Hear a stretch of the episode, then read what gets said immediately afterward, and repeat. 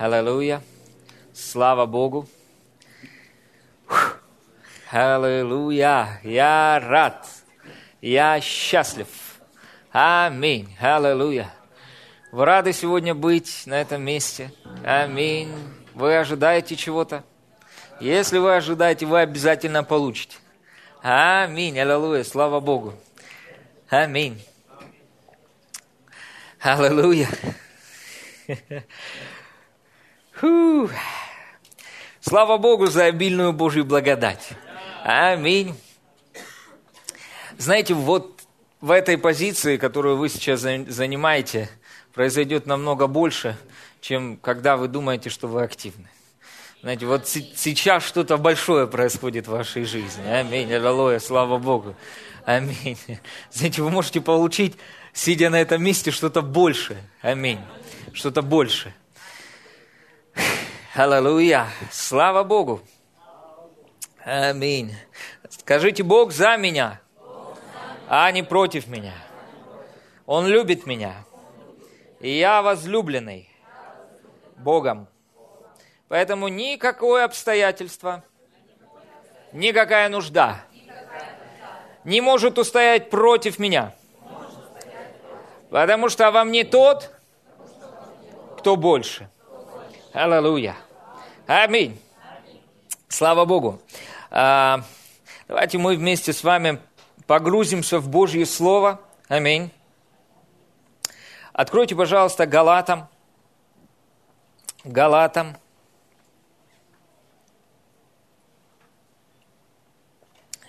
Галатам. Галатам 3 глава. Аллилуйя. Галатам 3 глава, 1 стих, написано так. «О, несмысл, э, несмысленные галаты! Кто прельстил вас или обманул вас, не покоряться истине? У вас, у которых пред глазами предначертан был Иисус Христос, как бы у вас распятый.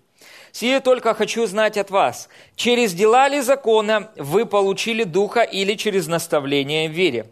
Давайте мы вместе с вами Прочитаем второй стих. Все вместе. «Сие только хочу знать». Все вместе. Давайте читаем все вместе.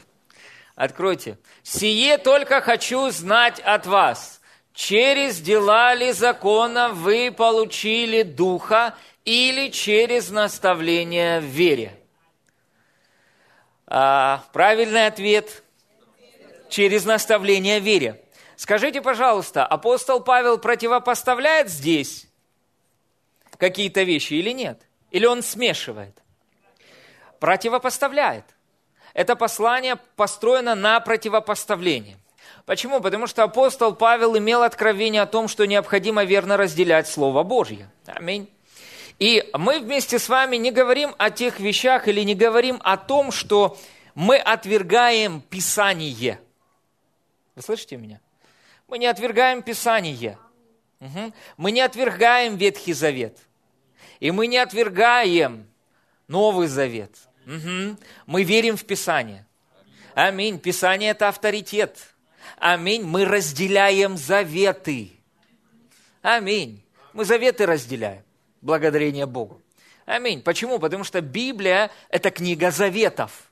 Аминь. И если мы ставим себя под какой-то не тот завет – или смешиваем заветы, мы получим а, рабский образ жизни верующего. Вы понимаете, да? Чтобы жить свободной жизнью во Христе Иисусе, нам необходимо разобраться в Новом Завете и очистить его от смешений и примесей. Так или нет? Аминь. Поэтому смотрите дальше, что написано. Третий стих. А, читаем. «Так ли вы несмысленны, что, начав духом, теперь оканчиваете плотью?» Начав духом, теперь оканчиваете плотью. То есть есть искушение начать духом, начать благодатью и закончить своими собственными усилиями. Писание определяет жизнь по плоти как жизнь своими собственными усилиями. Библия говорит нам, что мы вместе с вами родились свыше благодатью через веру, и так и жить должны. Праведный верою жив будет. Аминь. Это образ жизни верующего человека. Аминь. А не какое-то минутное явление. Аминь. То есть родился свыше я, получил новый дух. Аминь. Про воскресший дух. Дух Христов. Верой. По благодатью через веру. А живу я все-таки, уповая на свои собственные усилия. Нет. Это не так. И жить мы точно так же должны. Аминь. Смотрите, написано дальше. Читаем с вами. Столь многое потерпели вы, неужели без пользы? О, если бы без пользы. Подающий вам духа и совершающий между вами чудеса. Через дела ли закона сие производит или через наставление вере? Правильный ответ – через наставление вере. Теперь смотрите, а, пятый стих выше. Очень важно, что апостол Павел, он не разделяет – он не разделяет, знаете, рождение свыше и проявление чудес в нашей жизни. Он их не разделяет. Да, родились вы свыше эм, благодатью через веру. Вас наставили в вере, что Иисус уже сделал. Аминь. И вы верой приняли рождение свыше. Но Чудеса вам надо заработать. Нужно приложить кучу, массу усилий для того, чтобы заработать чудеса, и чудеса проявлялись в нашей жизни. Нет! Нет! И еще раз нет! Аминь. Что он делает? Он сравнивает, и он говорит, если вы родились свыше, через наставление вере, то проявление чудес в своей жизни вы будете тоже видеть момент, когда вы будете наставляемы в вере. Что это за момент? Вот он. Аминь. Знаете, иногда люди приходят на собрание, не знают, что, чего ждать. Что мне ждать? Чего я здесь сижу? Вы сидите, это образ покоя. Знаете, мне нравится вот это новозаветнее служение. Знаете, один проповедует, а все остальные сидят. Что это такое?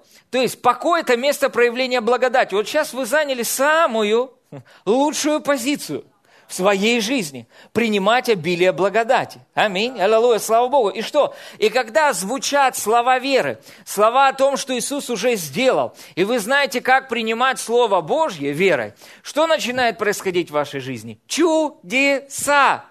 Аминь. Как мне видеть чудеса в моей жизни? Слушай Слово Божье. Аминь. Слушай Слово Божье. И что? И слушай, и слушай, и слушай, и слушай. И что будет происходить? Будут происходить чудеса в твоей жизни. Аминь. Аминь. Поэтому вы сидите здесь, и вы ожидаете, что с вами что-то произойдет сегодня, так или нет? Я пришел с сильным ожиданием, что со мной что-то хорошее произойдет сегодня и с вами тоже. Аминь. Аллилуйя! Слава Богу! Хорошо, смотрите, что Писание говорит нам – оно разделяет дела закона да, и наставление в вере. Угу. Жизнь по закону и жизнь по вере. Давайте мы откроем некоторые места Писания. Я верю, что вы будете весьма благословлены этим посланием сегодня. И я верю, что многие из вас, вы будете видеть благодать, как никогда раньше. Это была сегодня моя молитва Господу о том, чтобы вы видели открытыми глазами Божью благодать. Почему? Ой-ой-ой, когда вы увидите открытыми глазами Божью благодать, что-то в вашей жизни хорошее произойдет. И оно будет происходить и происходить и происходить в вашей жизни. Аминь.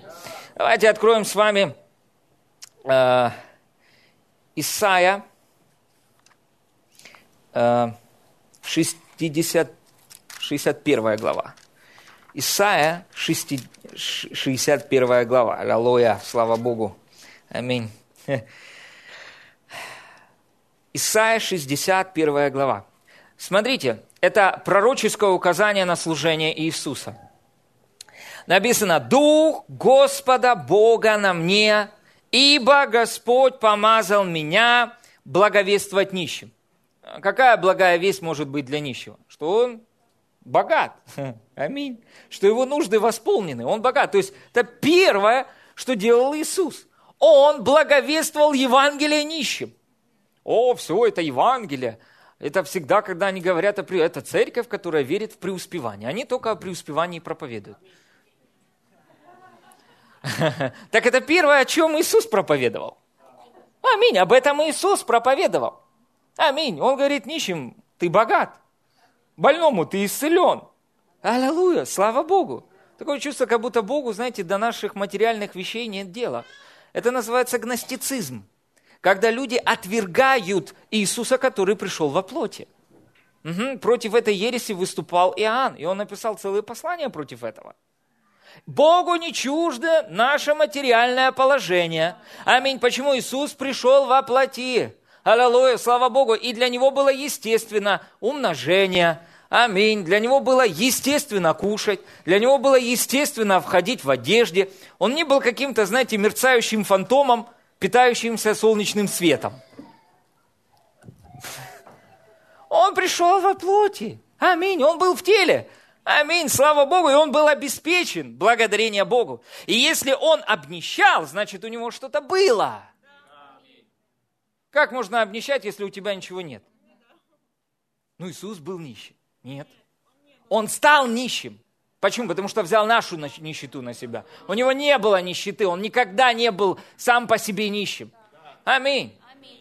Нищета была возложена на его жизнь. Аминь. Чтобы что? Чтобы в нашу жизнь пришло Его богатство, Его изобилие, благодарение Богу. Поэтому, если мы, вы слышите послание о процветании, и вы верите, и вам проповедуют, что Бог хочет, чтобы вы преуспевали во всем, как преуспевает ваша душа, аллилуйя, это Евангелие. Аллилуйя, это Евангелие. И слава Богу за это. Скажите, слава Богу, слава Богу. что пастор проповедует об этом. Да. Аминь. Смотрите, дальше написано. «Послал меня исцелять сокрушенных сердцем, проповедовать пленным освобождение и узникам открытые темницы». Если у вас есть ручка, подчеркните, узникам открытые темницы. Дальше что написано? Проповедовать лето Господне благоприятное. Где мы находим параллельное местописание этому? Сам Иисус, Он стоял в синагоге и цитировал это местописание. Он нашел себя в Писании, да, и он цитировал его. Давайте откроем вместе с вами Луки 4 глава, 18 стих. Луки 4 глава, 18 стих. Аллилуйя! Слава Богу!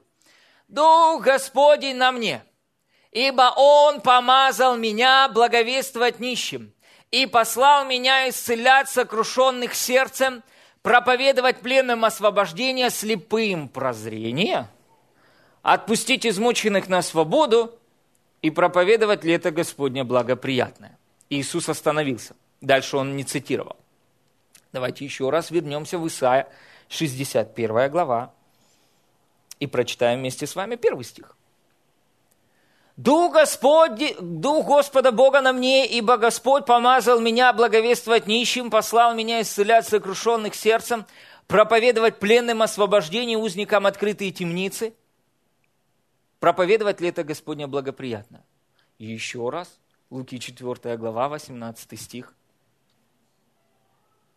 Дух, Госп... Э, Дух Господень на мне, ибо Он помазал меня благовествовать нищим, послал меня исцелять сокрушенных сердцем, проповедовать пленным освобождение, слепым прозрение, отпустить измученных на свободу, проповедовать лето Господне благоприятное. Вы что-то видите здесь? Сложно еще раз. Я могу так долго.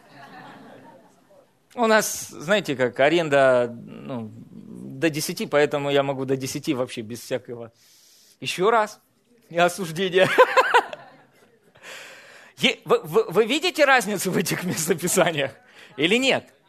Смотрите, а, смотрите, есть разница. Но она есть, но ее нет. Есть разница, но она есть, как бы, но ее нет. Я вам это истолкую, объясню. Давайте а, вернемся к Исаия. Обратите внимание на такую фразу. А, «Узникам открытые темницы» узникам открытые темницы. Вернитесь, пожалуйста, а, в Луки. Смотрите, как Иисус это интерпретирует. Слепым прозрение. Подожди. Слепым прозрение, узникам открытые темницы. Как-то не связывается. Но знаете что? Слава Богу за то, что у нас есть Дух Святой – и знаете, у него все превосходно связывается. Аминь. Он учитель. церкви. Аминь. Не я, а Дух Святой. Благодарение Богу. Смотрите, что здесь имеет в виду Иисус. Смотрите, Он называет темницы или людей, которые заключены в темнице, людей, которым нужно открыть глаза. Угу. Люди, которым нужно открыть глаза. И смотрите, речь здесь идет не только о физическом зрении. Речь идет о способности видеть духовные вещи и распознавать их. То есть, другими словами, вот о чем Иисус говорит – что я помазан Дух Господа на мне, чтобы открыть ваши духовные глаза, а когда ваши духовные глаза откроются, вы выйдете на свободу. Если ваш, вас что-то очень длительный промежуток времени связывало, уже будучи во Христе, это говорит о том, что вы что-то не видите. Или видите что-то, но неправильно. Угу. То есть, смотрите, что значит слепым прозрение? Это значит отпустить, изму... Э, э, это значит, э, вернитесь в Исайя 61 глава, это значит узникам открытые темницы. Смотрите, к примеру, человек может жить в темнице какой-то зависимости. Человек может жить в темнице каких-то поражений. Человек может жить в темнице недостатка. Человек может жить в темнице стыда и осуждения, будучи рожденным свыше верующим. Вы понимаете? В чем причина? Причина заключается в том, что человек, рожденный свыше, имеет совершенный дух. Но человек это не только дух. Человек это дух, который имеет душу и находится в теле. И вот в чем проблема. Проблема в том, что человек в своем разуме может быть в темнице. И та свобода, о, это сильно, которая есть внутри него, она не проявляется по причине того, что блокирует его разум. Темница находится в его разуме. И знаете, что это за темницы? В особенности, если это касается верующих, это темницы неправильной веры и учения. Это темница смешения благодати и закона. Это темница упования на свои собственные дела. Это темница активной части в жизни верующего в Новом Завете. Потому что нашей активной части в Новом Завете нет. В наша часть в Новом Завете пассивна. И если вы хотите быть активным в Новом Завете, вам необходимо быть пассивным. Ой, как-то это у меня, пастор, не укладывается в голове. Но это должно уложиться в нашей голове. Аминь. Слава Богу. Почему это так важно? Потому что, когда мы вместе с вами увидим вот эти темницы, которые пытались сковать нас, и из-за которых в нашу жизнь приходили проблемы, от которых Господь нас искупил. И мы могли переживать какие-то трудности, длительный промежуток времени просто по причине возникшего неправильного учения и неправильного взгляда в нашей голове. Угу. Аминь. И когда мы прозреваем, мы свободны. Что необходимо, чтобы освободиться от долгов? Прозреть. Да. Что все, все. Почему? Потому что когда ты прозреешь, что ты свободен от долгов, что Иисус освободил тебя от долгов, тебя удержать в этой темнице уже больше нельзя. Почему? Я свободен. Когда ты увидишь, что ты свободен от осуждения, тебя в темнице осуждения удержать нельзя. Почему? Я свободен.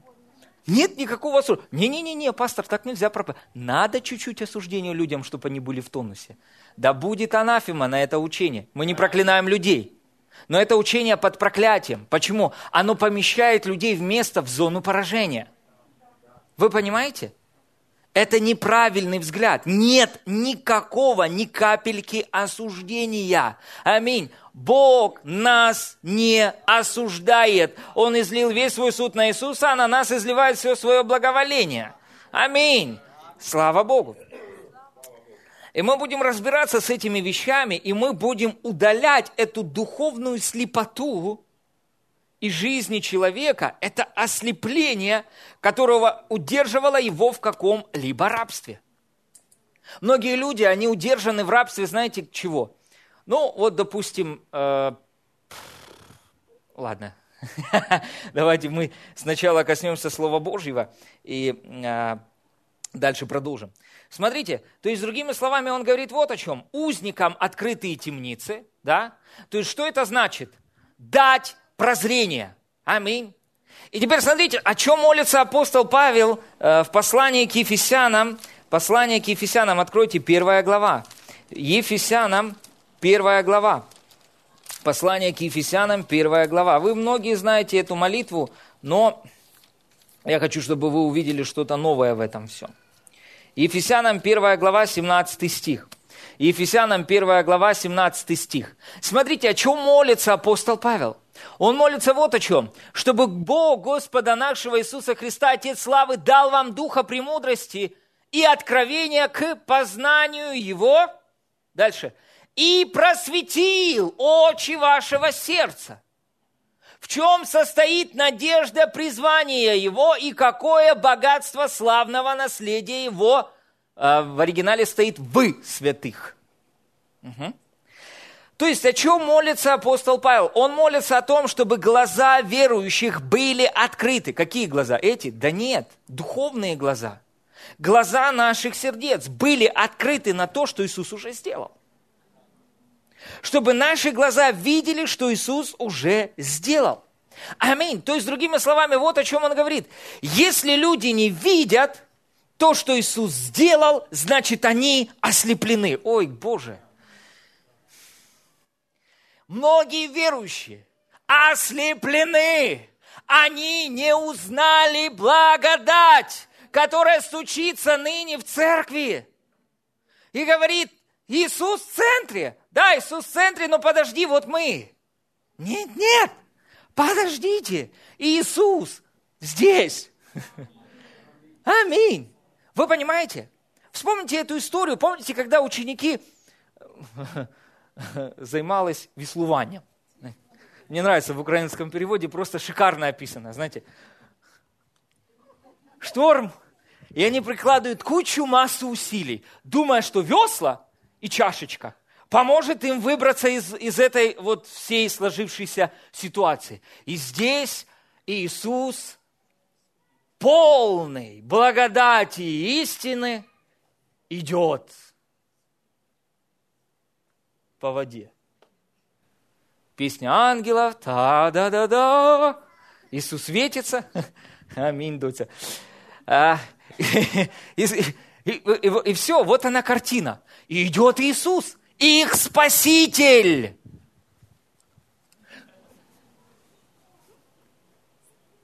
Угу. И смотрите, и, и, и что там написано? И они такие, это призрак. И убоялись.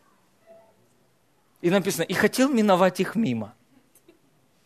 Вы представьте, не, я бы никогда бы так не сделал. Вот я бы не сказал на Иисуса призрак. Да вы что?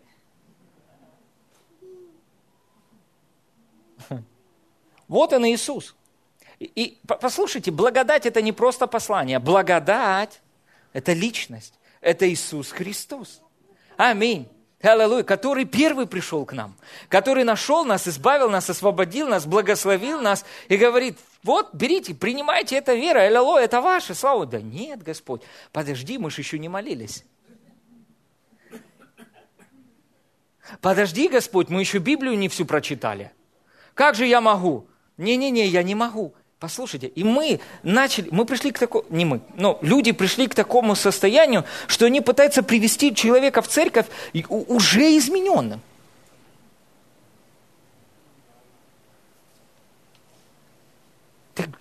Куда это все дело приехало, я не пойму. Знаете, люди, да куда я пойду, там такие святые люди. И знаете, не, я его изменю где-то там, а потом, когда он придет в церковь, он уже будет измененный. Нет. Ему здесь нужно сидеть, слушать, и это изменит его жизнь. Аминь, аллилуйя, слава Богу.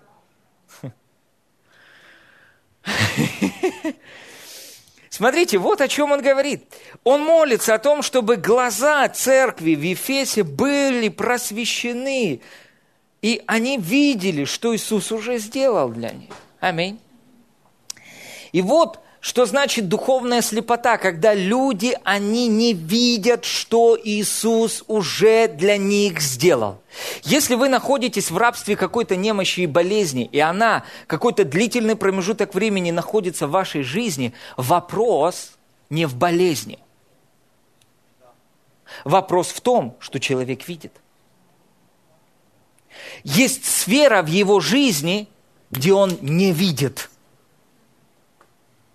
Угу. И вот что ему необходимо – освободиться от этого. Знаете, э, я имел недавно общение с одной сестрой, и разные события происходили в ее жизни. И когда я шел к ней, я молился в духе, и Бог проговорил ко мне, и Он сказал, смотри, обрати вот на что внимание, что то, что происходит в ее жизни, оно циклично и периодично проявляется. И я говорю, Господь, но это не твой план для ее жизни. Нет. Я говорю, это не твой план для ее детей. Нет. Я говорю, Боже, в чем вопрос? И Бог говорит, она не видит. Есть определ... Знаете, иногда мы могли сидеть, слушать какую-то проповедь. И, допустим, и где-то э, такая фраза прозвучала. Ну, знаете, разное бывает. Христианская жизнь как маятник. То одно время ты вверху, другое время ты внизу и так далее.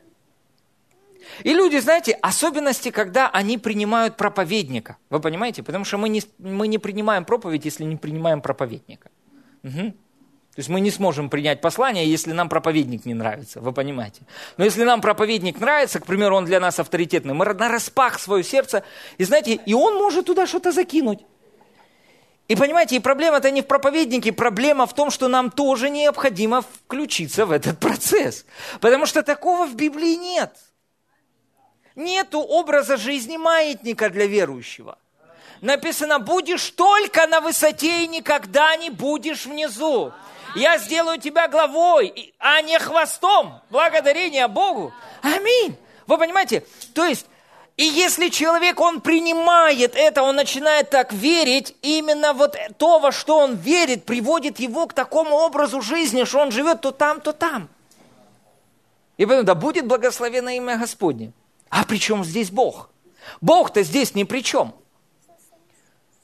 Но, знаете, ну вот разное бывает, Бог дал, Бог взял. Да нет. Нет. Мы живем с вами в Новом Завете. Нам необходимо знать условия Завета Нового и не быть ослепленными. Вы слышите меня? Аллилуйя, слава Богу. Не быть ослепленными. Почему? Иисус пришел, пришел и дал нам это прозрение. Он дал нам Евангелие, которое открывает глаза слепым, сначала слепые глаза нашего сердца и, и, и, и физические глаза открывает. Благодарение Богу. Вы понимаете? Поэтому, если человек неправильно верит, он неправильно видит. Или вообще не видит. Вы понимаете? Ты можешь говорить ему, послушай, все твои грехи прощены. Какие грехи прощены? Я не вижу, что все мои грехи прощены. Правильно, тебе необходимо уделить время и выйти из Вифсаиды. Тебе надо выйти из Вифсаиды. Аминь. Помните, Иисус взял слепого и вывел из Вифсаиды. Почему? То место было наполнено неверием, неправильными взглядами. Нужно было выйти из Вифсаиды. Чтобы что? Чтобы прозреть. Выйди из Вифсаиды и прозри. Может, пару раз на тебя надо руки возложить. Может, несколько раз тебе придется слушать одно и то же послание, а то, может, и больше – но это необходимо слушать до тех пор, пока пелена не будет снята с глаз людей, и они не увидят, что Иисус уже для них сделал. Аллилуйя, слава Богу, вы можете быть в церкви, читать Библию, приходить на собрание, приходить и говорить Аллилуйя, слава Богу. Понимаете? Но оставаться людьми, которые не видят, что Иисус для них сделал. Что нам необходимо? Нам необходимо Евангелие. Иисуса Христа, который открывает наши глаза в отношении того, что Иисус уже для нас сделал. Аминь. Аллилуйя. Слава Богу. О, Господь! Господь ответит сегодня на многие ваши вопросы. Ваши молитвы станут сегодня после этой проповеди так эффективны, что вы сами прозреете и скажете, пастор, а мне не надо, чтобы вы за меня молились, потому что я понял. Я понял. Аллилуйя. Я понял. Слава, я прозрел. Я увидел. Я что-то увидел. Я перестал видеть нужду, а я начал видеть благословение. Благо... О, да, все о благословении. Конечно, о благословении. Другого мы и видеть не должны. Писание говорит, что человек, уповающий на Господа, благословенный, он не увидит, когда придет злое. Против слова нет приема. Вот попробуйте выкрутить это место Писания, не получается. А, про, а, а тот кто, человек, уповающий на плоть, он не увидит, когда придет доброе. Так в чем проблема? Почему в моей жизни благословение не проявляется? Да потому что вы в упор его не видите. Вам нужно перевести свой взор с нужды, с проблемы на Иисуса. Аминь. На благословение. Я благословен. Все мои нужды восполнены. Мое тело целостно, здорово. Слава Богу. Вообще деньги самое легкое, что со мной случается. Слава Господу. Аминь. Это почему? Потому что я так вижу. И поэтому я так говорю. Аминь. И это все очень взаимосвязано. Вот э, это так, этого так много. Я, знаете, просто с чего начать, Господь? С чего начать? Ну, а, давайте мы с вами откроем а, место Писания. Откройте, пожалуйста, Коринфянам, 2 Коринфянам, 3 глава. То есть, что ослепляет верующего человека? Он свободен, он благословен, он помазан. Сила Божья, слава Божья есть внутри него. Но есть разум – вы слышите меня? Есть разум. Угу. Есть определенные неправильные взгляды и верования, которые годами пытались войти в жизнь человека. И поэтому необходим молот Евангелия, чтобы выбить эти вещи. Аминь. Э, перед тем, как мы откроем с вами, давайте 2 Коринфянам, давайте 10 глава, откройте, пожалуйста. Коринфянам 10 глава, первый стих. Смотрите, написано, «Я же, Павел, который лично между вами скромен, а заочно против вас отважен, убеждаю вас кротостью и снисхождением Христовым». А, смотрите, четвертый стих написано, «Оружие воинствования нашего не плотские, но сильные Богом на разрушение твердынь, Ими не спровергаем замыслы. Смотрите, воображение. Замыслы – это английское слово воображение. Угу. Воображение – это часть ментальная, э, ментальная часть человека. Это часть нашего разума. Вы слышите меня? Мы думаем образами, картинками. Угу. Мы вместе с вами, мы с вами дух, духовное существо, но мы имеем душу, которая состоит из разума, эмоций и воли. Угу. И как увидеть то, о чем вы думаете, по вашим эмоциям? Ваши эмоции – это индикатор, это показатель того, о чем вы думаете. Если у вас постоянно негативные эмоции, проблема не в эмоциях, проблема в том, о чем вы думаете – вы понимаете? Если у вас, к примеру, мир, штиль, покой, радость, аллилуйя, слава Богу, позитивные эмоции, что это такое? Это показатель того, что вы думаете о том, что надо.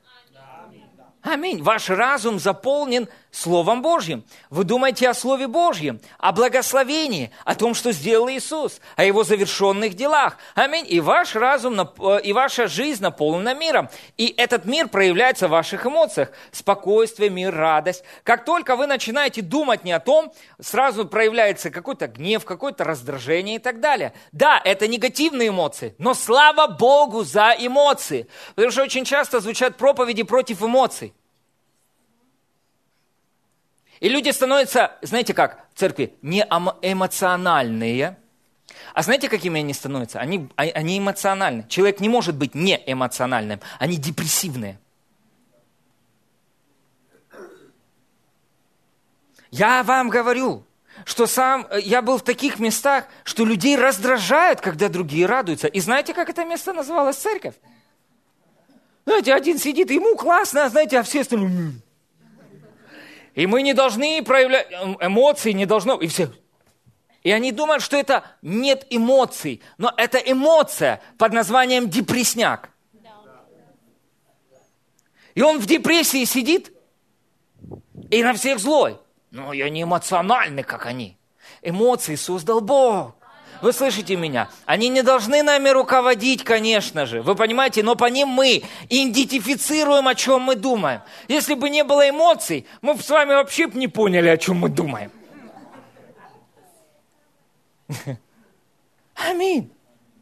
Слава Богу. Но если вы размышляете над тем, что Иисус для вас сделал, вы будете переживать правильные эмоции.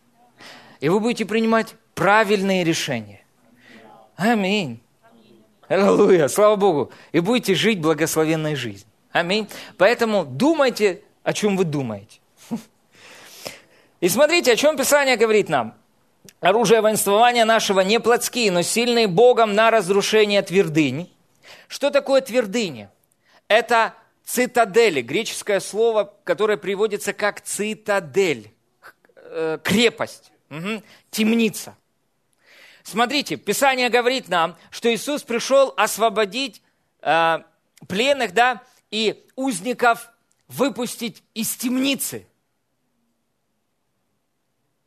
То есть о чем здесь идет речь? Что Иисус пришел освободить нас от этих твердынь и темниц в нашем разуме который удерживает нас от того, чтобы жить этой полноценной жизнью Божьей, которую мы имеем вместе с вами в нашем рожденном свыше духе. Благодарение Богу. Аминь. И откуда эти твердыни пришли? Они пришли из разных мест. Но основная проблема верующих христиан, что их мозги были промыты религией. И теперь нам необходим молот Евангелия, чтобы разрушить эти темницы. Слава Богу, чтобы мы с вами увидели проявление свободы. Аминь. Иногда все, что вам необходимо, это просто обновить свой разум. Слава Богу, позволить Слову Божьему ударить по вашему мышлению – И что, все мои грехи прощены? Ага. И знаете что? И было падение дома сего великое. Бабах! Осуждение. Знаете, и пылюки куча. Но пыль пройдет. Как все грехи прощены? Пройдет. Аминь. И вы увидите, что больше этой цитадели нет. Вы больше не ограничены. Благодарение Богу. Все мои грехи прощены. А как же мне теперь жить дальше? Вот именно, что люди, когда узнают о том, что все их грехи прощены, они не понимают, как же теперь им жить дальше. То я был слишком занят, чтобы каждый день исповедовать все свои грехи. Обязательно вечером выписывал на бумажечку все, что я сделал не так. И если я вдруг не исповедую все, а завтра не проснусь, то я окажусь в аду. Это бред прямо из ада. И люди настолько в это поверили, знаете, что они живут и, и надо, и потом в церкви, надо служить Господу. Надо служить Господу. Вы не служите Господу. Надо служить Господу. Вы ленивые, сидите здесь и не служите Господу. Надо служить Господу. А человек сидит и думает, фу, еще и служить Господу. Тут работа, дети, семья. Я сам вот это исповедуюсь постоянно. Еще служение Господу. Одно служение взял, второе взял, третье взял. И потом, а что я постоянно... Что-то больше у меня гнева появилось, что я злой на всех постоянно отрываюсь. И я не могу понять, что такое. Вот-вот. А Иисус говорит, эй, алло, успокойся, Марфа. Сядь. Ляжь, поспи. Аминь. И все пройдет. Не-не-не-не-не, мне, ну, раз, чтобы не гневаться, надо не гневаться. Я не гневаюсь, я не гневаюсь, я не гневаюсь. И знаете, как чайник уже. И тут кто-то просто нечаянно вас задел в автобусе.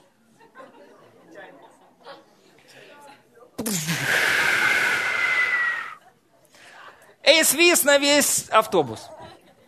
Ну, конечно, это не про вас я проповедую, вы люди просто, которые верят в благодать, аминь. Но Почему этот чайник кипит? Потому что внутри совершается работа, и ее много, много, много. И человек, знаете, мы не говорим о том, что не надо работать, ходить на работу. Мы говорим о том, что не надо работать и трудиться в своем сердце, потеть внутри. Аминь. А быть в покое. И когда вы в покое, вы не гневаетесь, вы не раздражаетесь. Аллилуйя, слава Богу. Когда вы в покое, вы радуетесь. А как, а, а, а как обрести этот покой?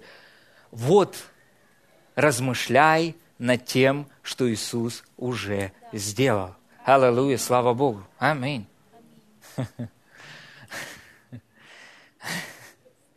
Скажите, я больше никогда не буду в темнице. Смотрите, дальше написано, «И пленяем всякое, э, и всякое превозношение, восстающее против познания Божьего, и пленяем всякое помышление в послушание Христа». Аминь.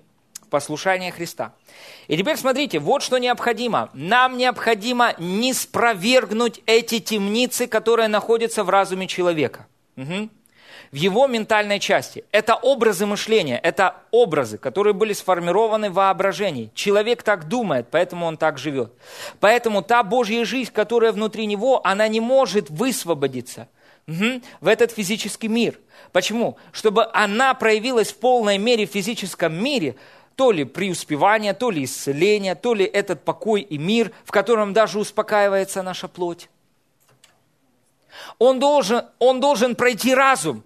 А если разум наполнен темницами, то из духа это не выходит.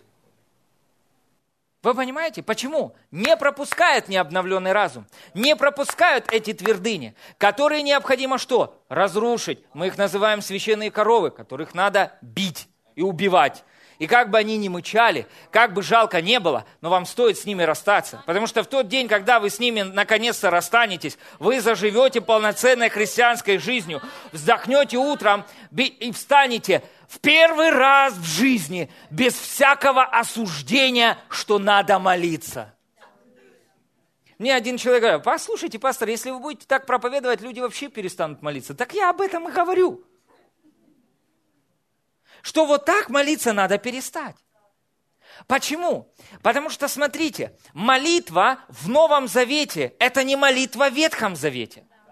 И многие люди, по причине того, что они ослеплены ветхозаветним образом мышления. Давайте я вам прочитаю э, некоторые местописания. Допустим, 2 э, Коринфянам 3 глава. Смотрите, вот что написано. 2 Коринфянам 3 глава, 14 стих. 13 э, написано, «А не так, как Моисей, который полагал покрывало на лицо свое, чтобы сыны Израилевы не взирали на конец приходящего. Но умы их ослеплены». Вы видите? Ослепле... А где ослепление? В разуме. Угу. И смотрите, что он говорит. Ибо то же самое покрывало до ныне остается не снятым при чтении Ветхого Завета, потому что оно снимается Христом, оно снимается тем, что Иисус уже сделал. Вы слышите меня? И если человек, он не видит Иисуса в Писании, Христос не в центре, его завершенные дела не в центре, он смотрит в Библию, а видит там что-то другое. Он видит буквы, которые осуждают его и убивают его, но он должен увидеть личность, которая его оправдывает. И это возможно только тогда, когда Дух Святой приходит в нашу жизнь и снимает с нас это покрывало, с нашего разума через откровение. Аминь. И вы читаете, вы начинаете видеть Иисуса из себя в этом светильнике. Вы начинаете видеть Иисуса из себя в этом ковчеге завета, благодарение Богу. И вы перестаете двигать эту крышку. Потому что если Бог закрыл, то нам открывать ее не стоит. Аминь. Сам Бог закрыл крышку. Он сам закрыл, чтобы они не видели закон. Они не видели то, что их осуждает. Аминь. А видели оправдание. Если это образы были в Ветхом Завете, то кольме паче в Новом Завете мы должны видеть все эти вещи. Аминь. И вот откуда приходит вот эта тьма, неспособность видеть то, что Иисус уже сделал. Когда люди уповают на свои собственные дела – и пытаются жить в Новом Завете по принципам Ветхого Завета. И мы с вами читали, я еще раз хочу, чтобы мы открыли это местописание, чтобы все вы увидели. Все вы увидели. Благодарение Богу. Я буду проповедовать до тех пор, пока все мы с вами не увидим. Аминь. А потом буду проповедовать то, что мы уже увидели. Аминь.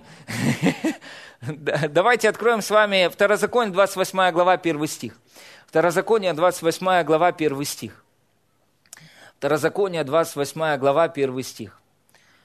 Написано, смотрите, что такое второзаконие? Это Ветхий Завет, так или нет? Смотрите, если ты, когда перейдете за Иордан землю, которую Господь Бог ваш дает вам, будешь слушать гласа Господа Бога твоего, тщательно исполнять все заповеди Его, которые заповедую тебе сегодня, то Господь Бог твой поставит тебя выше всех народов земли. Кто... Не, первый стих оставляем. Кто должен первый что-то сделать? Человек. Кто реагирует на действия человека? Бог. Скажите, пожалуйста, актуально ли это в Новом Завете? Нет. Дорогие, нет.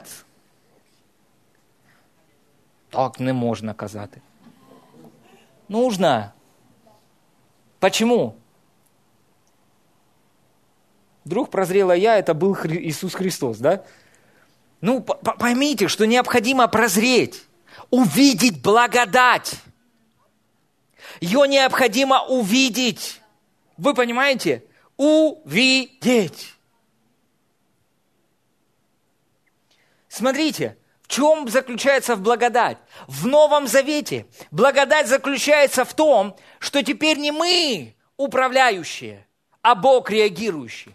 Не у нас активная часть. Не мы делаем, делаем, делаем, а потом Бог говорит, классно ты сделал. Ангелы, пустите ему там, три хлеба киньте. Нет! Нет, нет и нет.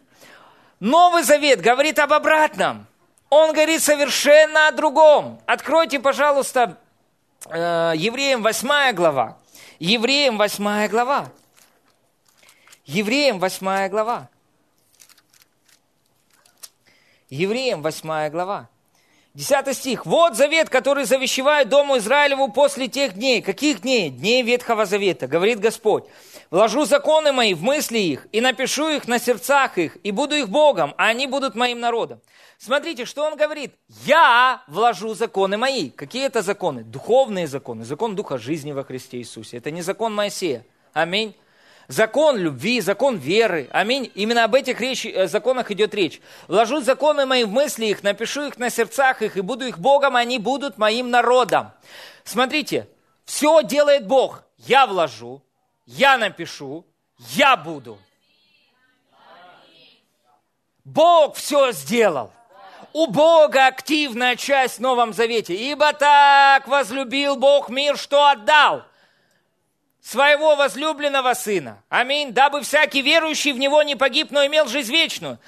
Новый завет – это совершенно другой завет. Это лучший завет, превосходный, без недостатка.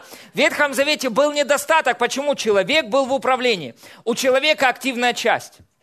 Ну, какого дела, как, как это касается нас? Очень четко касается. Почему? Потому что если мы ставим молитву в центр и говорим, если я буду молиться, Бог мне ответит. Если я буду читать Библию, Бог мне ответит.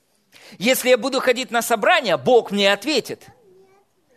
Нет. Я вам сразу скажу, не ответит. Пастор, так не можна казати. Нужно. Нужно. Почему? Люди должны увидеть. Нам необходимо прозреть. Аминь. Нам нужно выйти из этой слепой религии, аллилуйя, слава Богу. Если слепой ведет слепого, оба упадут в яму. А почему все в яму? Я не Вот почему. Глаза должны быть открыты к благодати.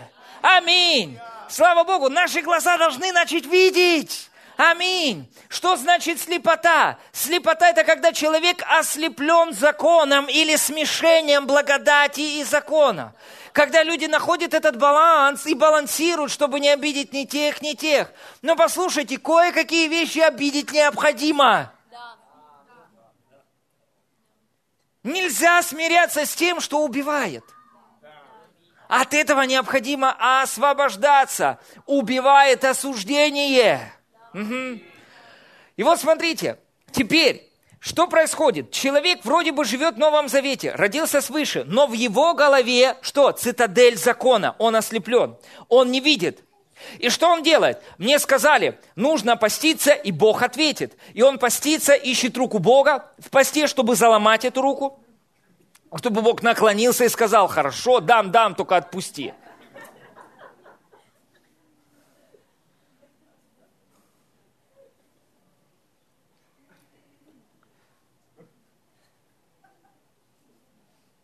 И это называется голодовка. Вы понимаете? Манипуляция Богом. Я сейчас Бога законтролирую. Чем? Постом. Знаете, Бог не попадает под контроль. Сорокодневной молитвой, да, да, или постом сорокодневным. Знаете, там уже все ангелы взмолились, хоть бы, да, знаете, там, да съешь хоть что-то. Знаете, может быть, в этот момент желание покушать пришло от Бога. Дьявол, вон, уйди отсюда, уйди отсюда искушение. Ну, отойди от меня, сатана, да. Почему? Потому что, послушайте, мы, мы с вами поговорим о посте и молитве. Это очень важно. Но нам необходимо дать правильное определение этим вещам. Аминь. И увидеть это в свете Нового Завета. Аминь. Вот теперь смотрите, если человек думает, что я помолюсь, и Бог сделает, это Ветхий Завет – под, э, это Ветхий Завет во времени Нового. Просто поменялись слова, понимаете? То есть вместо десяти заповедей люди поставили, и закона, приношения жертв и так далее. То есть люди поставили молитву. У них след, другие десять заповедей получились. Молитва, чтение Писания. И люди, смотрите, они читают Библию, чтобы заставить Бога что-то сделать. Это Ветхий Завет вы, у вас до сих пор активная часть. Вы до сих пор в центре. И вы не можете понять, почему мне так тяжело, почему мне так сложно, почему я устаю. Ведь я вижу, что как-то все должно быть по-другому. Но почему так? А вот почему. Потому что ваши дела в центре. Молитва стала делом которая стала в центре. И вы молите, чтобы Бог что-то вам дал или что-то сделал для вас и так далее. Вы читаете Библию. Не, надо читать пять глав, чтобы молитва лучше была. Знаете, я помню эти всякие разные учения. Послушайте, нет. Нет, мы не читаем Библию для того, чтобы Бог ответил нам на нашу молитву. Мы не ходим в церковь, чтобы Бог ответил на нашу молитву. Почему? Все это э, действия, которые мы делаем вместе с вами, но делаем их, не понимая завет. То есть мы все еще думали, что э, у нас активная часть, и Бог на нас реагирует. Если ты не будешь верен, то и Бог не будет верен. Нет! Он верен всегда. Вы слышите меня? Он всегда верен. Аминь. И это очень важно. Это очень важно. Смотрите, что говорит нам Писание. Писание говорит нам вот что. Что все утверждающиеся на законе находятся под проклятием. Слово проклятие – это находиться под поражением. То есть, если человек, он продолжает утверждаться на законе, даже вроде бы думая, ну я же не живу в эпоху закона, но все равно его дела еще в центре – Угу. И мы пытаемся заставить Бога что-то сделать. Что нам необходимо? Перейти на благословенную часть, на вот эту, на новозаветную часть, где, которая говорит вот о чем. Послушай, вот что такое молитва. Молитва – это место принятия всего того, что Иисус уже сделал. Вы понимаете? Разница огромная. Я молюсь, чтобы Бог сделал. Нет. Я молюсь потому, что Бог уже это сделал. Теперь я читаю Библию, чтобы Бога впечатлить, ближнего впечатлить, пастора впечатлить, отчитаться своему духовному лидеру или наставнику. Нет, я читаю Библию, чтобы мои мозги были промыты, и просвещены тем, что Иисус уже сделал, чтобы всякая цитадель была разрушена в моей жизни – Аминь. И кто такой исполнитель Слова Божьего, который настолько долго размышляет над Словом Божьим до тех пор, пока Слово Божье не разрушит эти твердыни и не построит основание твердыни праведности в разуме человека. Вы понимаете? То есть активная часть у Бога. Он все сделал. Он дал нам Слово, которое нас изменяет и спасает. И теперь я молюсь но я молюсь как новозаветний верующий. И я говорю благодарение Богу за все, что Иисус уже сделал. И я принимаю обилие благодати, дар праведности сегодня, в этом дне. Я благодарю Тебя, что это не на основании того, что я Тебе служу. Бог, вот она молитва. Я молюсь, благослови моих детей, ведь Ты видишь, как я служу Тебе – да, Сергей Борисович, это шарманка, старая шарманка. И знаете, вот Бог, когда тебе уже это надоест? Угу. Это должно надоесть. Я служу тебе, Господь. 24 часа в сутки, всегда готов выехать куда угодно, в любое время. Я молюсь, защити моих детей, Молюсь, чтобы их будущее было благословлено. М? Что это такое? Это шарманка. Я тоже так молился. Но это неправильно. Куда нужно перейти? На эту сторону. Спасибо тебе, Отец, за все, что Иисус уже сделал. Что мои дети благословлены, защищены, научены Господом, потому что Иисус уже все сделал. И это все из-за Иисуса, а не из-за того, что сделал я. Аллилуйя, слава Богу. Вы можете воздать Богу славу за это. Аллилуйя. Аминь. Слава Господу. Бог любит меня. Бог за меня. Отец, я благодарю Тебя за то, что из-за Твоей великой любви сегодня мои дети благословлены и под сверхъестественной защитой. О, Тебе надо защищать свою семью. Тебе надо защищать то-то. Тебе надо защищать это, защищать это. А Библия говорит, нет, все, что тебе надо, больше всего хранимого храни сердце свое. И Бог говорит, на этой стороне Он говорит, я твоя защита, я твое обеспечение, я Бог, который за тебя, а не против тебя, и я тот, кто на твоей стороне. И послушай, теперь ты должен понимать, что от меня в твою жизнь придет все только хорошее. Просто смирись и выйди из центра и молись, молись, молись, да, да, молись, но не молись для того, чтобы, а потому что. Аминь, читай Библию. Почему? Потому что Иисус уже все сделал, и я хочу узнать, что же Он для меня сделал.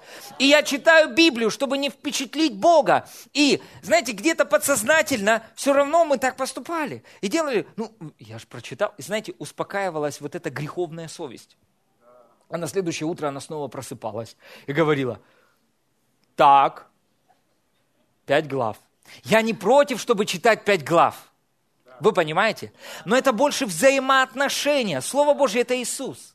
Аминь, аллилуйя, слава Богу. Я читаю Библию, чтобы что? Чтобы на этой стороне я читаю Библию, чтобы мои мышления, мои мозги обновились. Чтобы я, когда закрыл глаза, видел себя таким же самым, какой я в Слове Божьем. Аминь. Если б мог, я бы засунул просто так это туда. Но это происходит через путь размышления. Аминь. И я размышляю над Словом Божьим, размышляю, глаза закрыл. Так, Слово Божье говорит, открыл глаза. Исайя 53 глава. Ранами его я исцелился. Это истина, сто процентов. Закрыл Библию, закрыл глаза. Не, не исцелен. Значит, еще, еще не дошло. Что такое размышление? Это не активная часть, это пассивная часть. Мы размышляем над чем-то, что работает над нашим мышлением. Вы понимаете? То есть Слово Божье сильное, и оно изменяет то, как мы думаем. И вот мы размышляем, размышляем, оно как вода вымывает, вымывает, и оно подмыло эту цитадель и вымыло ее из нашей жизни. И мы потом в один из моментов, раз, глаза закрыли, исцелен. Открыли Библию, исцелен. Глаза закрыли, исцелен. Открыли Библию, исцелен. Вот что значит быть исполнителем Слова Божьего, а не слышателем просто. Вы понимаете, размышлять над Словом Божьим до тех пор, пока мы вместе с вами, не уйдя собрания, знаете, вышел на собрание, вы праведность Божия во Христе Иисусе. Да, аминь. Вышел собрание, кто-то другой подошел, да какая ты праведность, ты грешник, спасенный по благодати. Ты все еще грешник, не обольщайся, ты вот это о благодати не слушай. И... Да, точно. Смотрите, пошли в пуск негативные эмоции. Сто процентов вы начали думать не над тем, чем надо. Хм. И что идентифицировало их? Негативные эмоции. Слава Богу за эмоции. Что хоть они говорят о том, что думаешь ты не о том. Так, так, так, я понял буду думать о том, что Иисус уже сделал. Не-не-не, что-то ты мне не то говоришь. Я отказываюсь от этого, об этом думать. А выбираю думать о том, что все мои грехи прощены. Аминь, слава Богу. Я спасение не заработал. И жить во Христе Иисусе я не буду своими собственными усилиями. Я отказываюсь от этого. Аминь. Я не буду смешивать благодать и закон. Я под благодатью, и благодать научает меня жить праведно и свято. Внутри меня есть желание жить правильно. Внутри меня есть желание жить свято. Аминь, аллилуйя, слава Богу. Я научен Господом, сам Дух Святой внутри меня, и Он ведет меня внутренним управлением. И мне не нужно управление, внешнее управление закона, чтобы Он теперь вел меня. У меня есть Дух Святой, который ведет меня. Аминь. Слава Богу. Вы, вы ухватываете эти вещи? Вот оно. Вот, когда мы освобождаемся вместе с вами от этой духовной слепоты, когда мы начинаем видеть вещи так, каковы они есть, каков Бог смысл заложил в эти вещи. Поймите, религия – это дать неправильное определение Слову Божьему. Вы понимаете? То есть, по факту, в принципе, люди, они молятся, и выглядит это правильно, да? То есть, ну, надо молиться, да, надо. Но мотив молитвы какой? Мотив молитвы, чтобы Бог что-то для тебя сделал? Или ты молишься и принимаешь, что Бог для тебя уже сделал? Угу. Вот когда ты молишься для того, чтобы Бог что-то сделал, у тебя активная часть. И знаете, что это такое? Это, то, что, это учение, навеянное духом Антихриста. Антихрист – это вместо Христа. То есть, смотрите, Христос в центре, Он уже все сделал. Угу. А тут появляется кто-то и говорит, Иисус, подвинься. Я. И теперь я буду молиться, а ты будешь все делать. Иисус говорит, эй, алло, Стоп, стоять, я уже все сделал. Я уже все сделал. Угу. И что? А что? А мне что делать? Веровать. Веровать. Верой мы принимаем все, что Иисус уже сделал. Аминь. Аллилуйя. Слава Богу. Я верю. Я верю, что мой Бог любит меня. Теперь моя любовь ушла из центра. Да, я продолжаю любить Бога. Я люблю Его еще сильнее, чем когда-либо раньше. Но Бог никогда не будет ничего мне давать на основании моей любви к Нему. Угу. Знаете, однажды я увлекся в молитве и начал, о Боже, спасибо Тебе за то, что Аллилуйя, слава Богу. Я, я как я тебя люблю. Я так сильно тебя люблю. Аллилуйя, слава Богу. Я люблю тебя, Господь. Я люблю тебя, папочка. Аллилуйя, слава Богу, люблю тебя, люблю. Люблю, люблю, люблю, люблю тебя, Господь, аллилуйя, слава Богу, как же я люблю. И знаете, что я услышал внутри себя, Дух Божий говорит, я благодарен тебе за это, но твоя любовь никогда не будет в центре. И Дух Святой меня предупредил, и он сказал, это хорошо, что ты высвобождаешь то, что ты переживаешь в отношении меня. Но он говорит, но никогда не ставь это в центр. Не на основании этого я буду делать что-то в твоей жизни. Аминь. Почему? Потому что вера действует любовью не нашей к Богу и к людям. Вера действует любовью, Его любовью к нам. Когда вера начинает действовать, когда мы познаем, что Бог для нас сделал. Вера активно действует там, где знает волю Божью, а не там, где они догадываются. Поэтому, чтобы наша вера активно действовала в нашей жизни, нам необходимо познавать Божью любовь и Божью благодать. Аминь. И это наша часть в Новом Завете. Какая? Реагировать на Бога и на Его чудную благодать.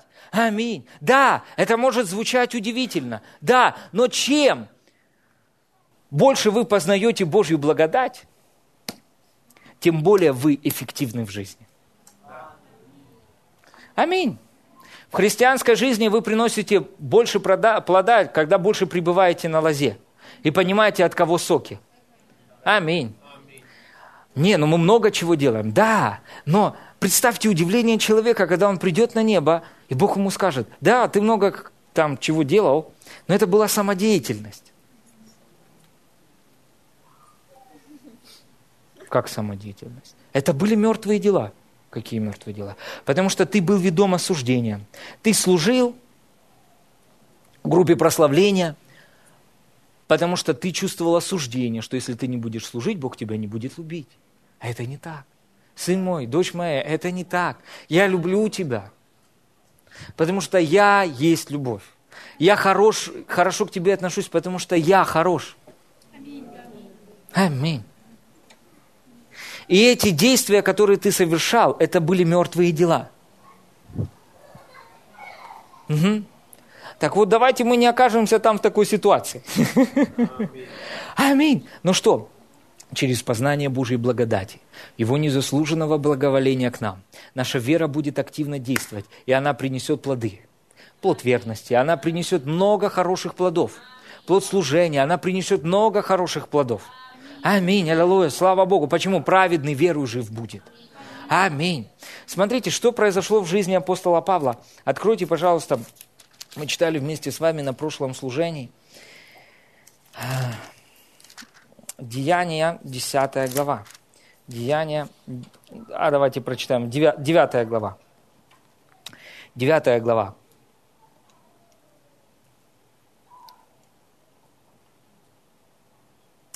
Смотрите, третий стих.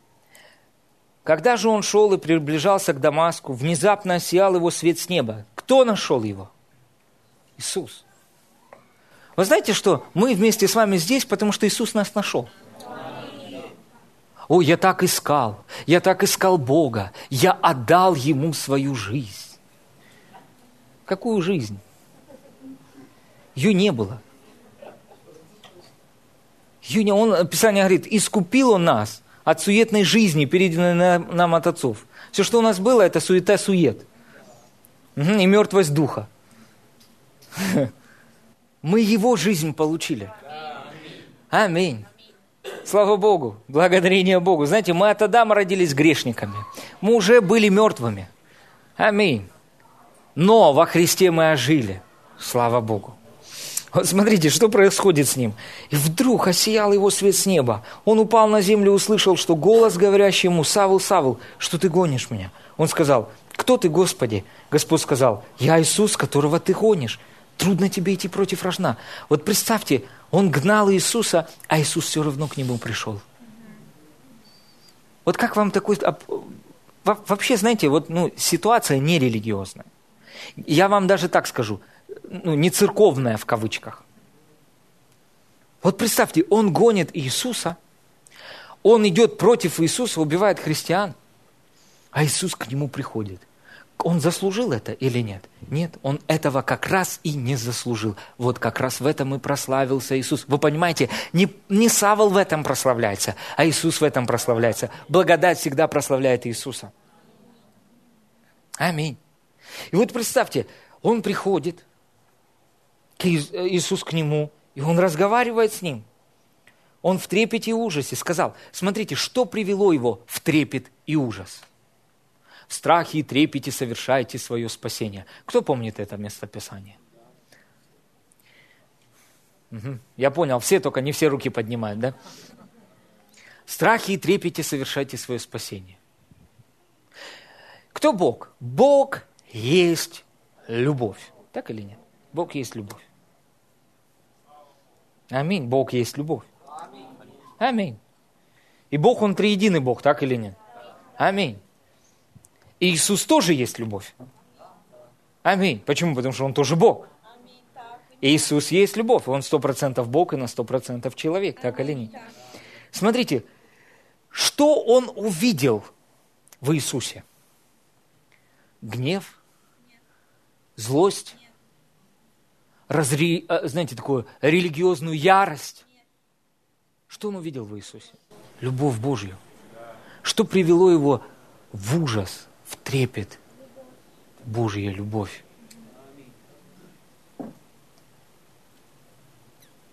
Божья любовь, явленная к Нему, что того, кого Он не искал, того, кого Он гнал, Бог пришел к Нему. Он пришел к Нему. Аминь. И что произошло? Он, он, он просто, он пережил этот трепет, это благоговение, это почтение – к Богу. Как? Увидев проявление Божьей любви к Нему. Вот истинный источник благоговения. Аминь. Божья любовь. И смотрите, написано дальше. Он сказал, кто ты, Господи? Иисус сказал, я Иисус, которого ты гонишь. Трудно тебе идти против рожна. Он в трепете и ужасе сказал, Господи, что повелишь мне делать? И Господь сказал ему, встань и иди в город, и сказано будет тебе, что тебе надо делать. И смотрите, написано дальше. Люди же, шедшие с ним, стоя в оцепенении, слыша голос и никого не видя, Савол встал с земли с открытыми глазами, никого не видел. И повели его за, руки, э, за руку и привели в Дамаск. И три дня он не видел и не ел, и не пил. Смотрите, он был рожден уже свыше в тот момент. Да, он был рожден свыше, но он не видел. Он не видел. Знаете, люди могут быть рождены свыше, но они могут не видеть Бога в каких-то сферах. Они не могут увидеть благодать в каких-то сферах. К примеру, хорошо, люди уже могут увидеть благодать в сфере прощения всех грехов, так или нет? Аминь. Ну, грехи либо прощены, либо нет. Тут третьего не дано. Угу. Человек увидел, что все грехи прощены. Человек увидел, что он уже исцелен. Но вот а деньги он должен заработать. На что это указывает? Это указывает на то, что человек в этой сфере еще благодать не видит. Угу. Он еще благодать в этой сфере не видит. И он работает, он трудится. Угу. Но что происходит? он не видит благодать в этой сфере, и в своем сердце он постоянно переживает об этом. Он постоянно трудится в своем сердце. В отношении вопросов финансов. Хотя должен войти в покой. Смотрите, 10 стих написано. В Дамаске был один ученик именем Анания. Анания – это имя, которое переводится как Божья благодать. Хананияхва. Анания. И смотрите, Бог находит Ананию он находит человека по имени Божья благодать, чтобы тот пришел к Савлу. И смотрите, что написано дальше. «И Господь в видении сказал ему, Анания, он сказал, я Господи. Господь сказал ему, встань на улицу, пойди туда-то и туда-то, и найди человека по имени Савла, он теперь молится, и видел видение мужа именем Ананию, пришедшего к нему, и возложившего на него руки, чтобы он прозрел. Анания отвечал, «Господи, я слышал от многих об этом человеке, сколько зла он сделал святым Твоим в Иерусалиме». Но смотрите, Бог действует вопреки. благодать вопреки. Бог посылает к нему благодать вопреки. Аминь. Слава Богу. Может быть, вы чувствуете, что вы не самый лучший кандидат. Бинго! Именно сегодня к вам Божья благодать придет. Она придет, она найдет вас, возложит руки на вас и скажет, прозри, увидь Божью славу в своей жизни. Аминь, аллилуйя, слава Богу. Бог посылает к нему благодать. Знаете, он, Божья благодать пришла к нему. И он не видит, он не видит эту благодать. Он не видит своими глазами эту благодать. Но благодать касается его разума. И что происходит? Он начинает видеть. Он начинает видеть. Был слеп, а теперь прозрел. Я все, все это время думал, что мне надо делать это, то, третье, десятое, и Бог отреагирует на меня – и хоть как-то я заставлю окна небесное открыться над моей головой, хоть чуть-чуть дождь небес оросит мою жизнь. Но в итоге оказалось, что они уже открыты. И они ждут, когда я же стану под них. Выйду из-под закона и стану под эти открытые окна и скажу, папа, лей. А, конечно, пастор, очень хорошо ты проповедуешь. Хорошо, чтобы это была правда.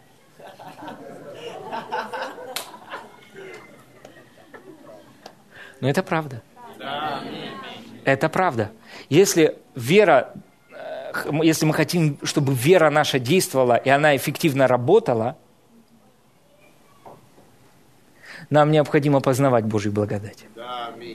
Потому что вера – это инструмент, который мы принимаем Божью благодать и только Божью благодать. Аминь. Верой мы не можем жить под законом. Вера не работает под законом. Вера работает только под благодатью. Аминь. Аллилуйя. Слава Богу. Спасибо тебе, Господь. Аллилуйя.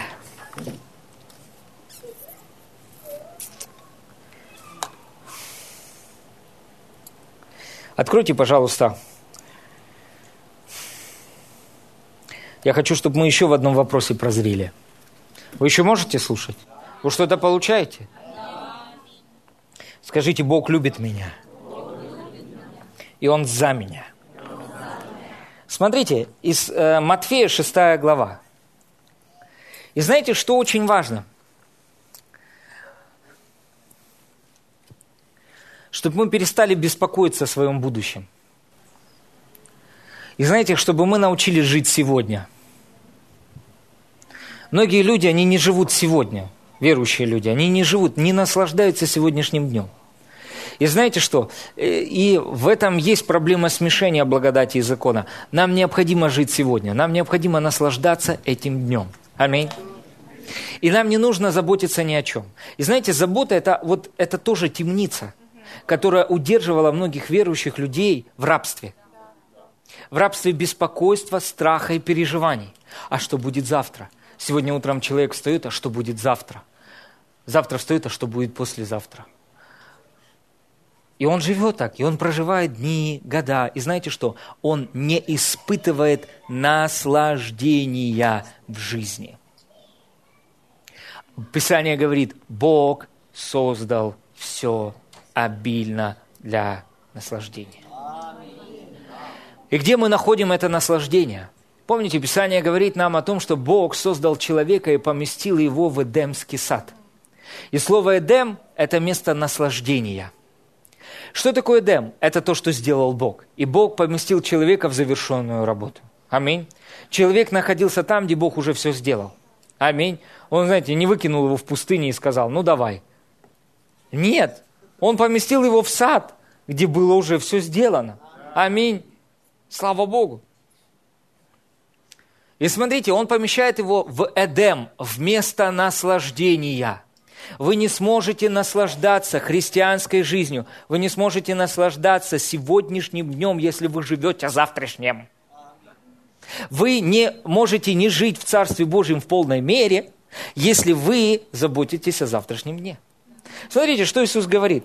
Откройте, пожалуйста, Матфея, 6 глава, написано 33 стих. «Ищите же прежде Царство Божьего и праведности Его, и это все приложится вам». И дальше идет итог. Итак, Итак, и мы вместе с вами уже нашли Царство Божье, оно есть внутри нас, так или нет? Царство Божье, радость, мир и праведность, Духе Святом уже есть внутри нас, так или нет? Аминь. Ну, долго не ищите, я вам сразу дам, чтобы вы не искали долго. Оно внутри вас, и оно есть. Радость, мир, праведность в Духе Святом. Аллилуйя, слава Богу. Сильно долго искать его не надо. Смотрите, так, не заботьтесь о завтрашнем дне. То есть это часть жизни в Царстве Божьем. Вы знаете, что Бог живет во времени сейчас? Ой, я... Бог живет сейчас. Вы понимаете? Он живет сейчас, он сейчас наслаждается. Аминь. Почему? Потому что наслаждаться какими-то вещами мы можем сейчас. Аминь. И смотрите, так не заботьтесь о завтрашнем дне, ибо завтрашний сам будет заботиться о своем. Довольно для каждого дня своей заботы. М? То есть о чем здесь Иисус говорит? Он говорит что? Живи сегодня. Завтра мне надо оплатить, оплачивать счета. Все, если вы живете этой мыслью сегодня, вы не живете сегодня, вы живете завтра. А послезавтра вы живете послезавтрашним днем, а после-послезавтра живете послезавтрашним. И вы не живете сегодня. Не трогай меня. Мне завтра надо оплатить счета. Не лезь ко мне. Мне завтра надо оплатить счета. Не разговаривай со мной. Почему? Вы не о том думаете. Возложите заботу на Бога сегодня. Сегодня есть манна для сегодняшнего дня. Сегодня есть благодать для этого дня. Сегодня. Утром встаньте, что сделайте? Я не забочусь о завтрашнем дне. Практикуйте это на этой неделе. Говорите, я не буду думать о завтрашнем дне. Я не говорю, что вам не надо планировать какие-то вещи. Вам не надо заботиться и беспокоиться в своем разуме о том, что будет завтра. Почему? Потому что завтра будет завтра. А вдруг сегодня внезапно мы вместе с вами увидим, как воскресшие восстанут из мертвых. Вы представляете, что произойдет? Вы в миг забудете о всех своих проблемах.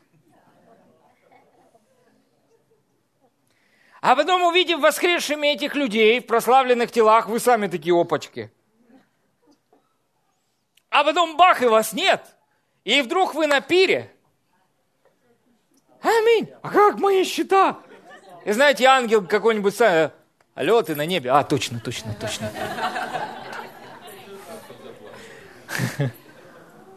Аминь. Слава Богу. Если это не в ваших силах, может быть, стоит довериться в руки Божьей благодати? Или вы думаете, Бог не способен о вас позаботиться? Помните, Писание говорит, что мана была на каждый день. На каждый день. На каждый день. О чем это говорит? О том, что мы должны не спровергнуть эту твердыню нище заботы и беспокойства в своем разуме о завтрашнем дне. Аминь. Аллилуйя. А что нужно делать? Говорить, Бог верен. Бог любит меня. Я наслаждаюсь сегодня солнышком. Я наслаждаюсь сегодня дождиком. Я наслаждаюсь сегодня своими детками. Я наслаждаюсь сегодня едой, которая есть в моем э, холодильнике. А завтра? А завтра что я буду есть? А Бог говорит, благодарение Богу. Писание говорит, что у вас есть сегодня. А что? А о завтрашнем дне Бог уже позаботился. Аминь. Наслаждайтесь этим днем. Аминь. Слава Богу. Сходите куда-то. Погуляйте. И не сидите в беспокойстве и переживании. Аминь. Хм. Слава Богу. Аминь.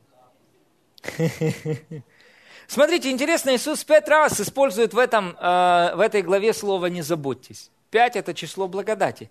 То есть он говорит, о чем это говорит? О том, что благодать позаботится об этом. Завтра утром вы встанете и примете новую порцию благодати для этого дня. И благодать будет течь. Аминь. Но сегодня ваш день. Ожидайте, что что-то хорошее с вами сегодня произойдет. Но завтра, завтра будет завтра. Сегодня ваш день. Аминь. Скажите, я отказываюсь заботиться о завтрашнем дне. Аминь. Слава Богу. Заботьтесь, э, не заботьтесь ни о чем, живите сейчас. Аминь. Давайте мы с вами откроем одно замечательное местописание. Откройте, пожалуйста. Э, Иезекииля, 44 глава. Иезекииля, 44 глава. Это то, что могло держать людей в ослеплении длительный промежуток времени. Ну, это какая-то безответственная жизнь. Да вы что? А вы думаете, вы ответственны за свою жизнь? Или все-таки вы ее предали в руки Бога? Моя жизнь в Его руках. Аминь. Слава Богу. Если Бог сказал мне быть здесь и служить вам, переправиться на ту сторону, значит, Он обо всем позаботился. И я смиряюсь перед Богом, возлагаю на Него все заботы и говорю, папочка, ты в центре, не я в центре. Аминь. И я вижу твою, твое обеспечение, благодарение Богу на каждый день. Сегодня мой день. Аллилуйя. Я живу сейчас. Я живу сегодня. Аминь. Я наслаждаюсь сегодня этим днем. Что-то хорошее произойдет со мной сегодня и сейчас. Аминь. Вот эту темницу тоже необходимо поколебать и разрушить в жизни верующих людей. Почему? Они постоянно живут какими-то заботами. Необходимо жить сегодня. Сегодня. М. Хм. Смотрите, э, Иезекииль, 44 глава, 17 стих. Мир Божий должен овладеть нашим разумом, так или нет? Помните, Писание говорит нам, не заботьтесь ни о чем, но всегда в молитве и прошении с благодарением открывайте свои желания пред Богом, и мир Божий, который превыше всякого ума, сохранит ваше сердце и помышления где? Во Христе. Что сохраняет наше сердце и помышления во Христе? Мир Божий. Аминь. Слава Богу. И что атакует дьявол? Где происходит битва? В разуме, в уме человека. Угу. Там происходит сражение. Угу. И вот смотрите, что Писание говорит нам. Иезекииль 44, 17. Когда придут к воротам внутреннего двора, тогда оденутся в одежды льняные, а шерстяное не должно быть на них во время служения их в воротах внутреннего двора и внутри храма. Какие одежды должны быть? Льняные, не шерстяные. Что такое шерсть? То есть то, что производит э, пот. Так или нет? То есть это одежда, которая э, делала человека потным. Угу. Не жарко. Вы, э, выделяется пот. Что такое пот? Образ проклятия. Образ человеческих усилий. В поте лица будешь есть хлеб. Угу. В поте лица будешь есть хлеб. Смотрите, дальше написано, 18 стих. Увяз, увясло на головах, их должны быть также льняные. И вот что интересно, что, таки, что такое увясло? Это повязки на голове у этих священников. Они должны были быть тоже льняные. Теперь смотрите, что такое лен? Это образ жизни без пота наша голова должна быть обвязана покоем завершенной работы Христа. В своей голове мы должны успокоиться. Аминь. И когда в своем разуме вы спокойны, вы покоитесь в том, что Иисус уже сделал, знаете что? Благодать легко и свободно течет в вашу жизнь и проявляется в этом физическом мире без усилий. Угу. Я отказываюсь заботиться. Я отказываюсь беспокоиться и переживать. Я не беспокоюсь о своем будущем. Я живу сегодня. Необходимые финансы придут ко мне сегодня. И завтра придут, но сегодня мой день. Аминь. Сегодня мой день. Муж придет когда-то, сегодня. Аминь. Сегодня придет. Да, сестры, придет сегодня. Может сегодня внезапно настигнуть благословение от Господа. И тоже, точно так же в отношении э, супруги, жены. Я ожидаю сегодня. Я ее увижу. И она увидит меня. И мы друг друга увидим. И я просто увижу эту благодать. Мои глаза не ослеплены моими делами, что я... О, да послушайте, даже в этом, знаете, закон поработал. Что должен сделать я, чтобы ко мне пришла жена? Описание говорит нам, жена – это благодать от Господа. Благодать ищет тебя. Адам вообще спал. Проснулся, вдруг женат. Да?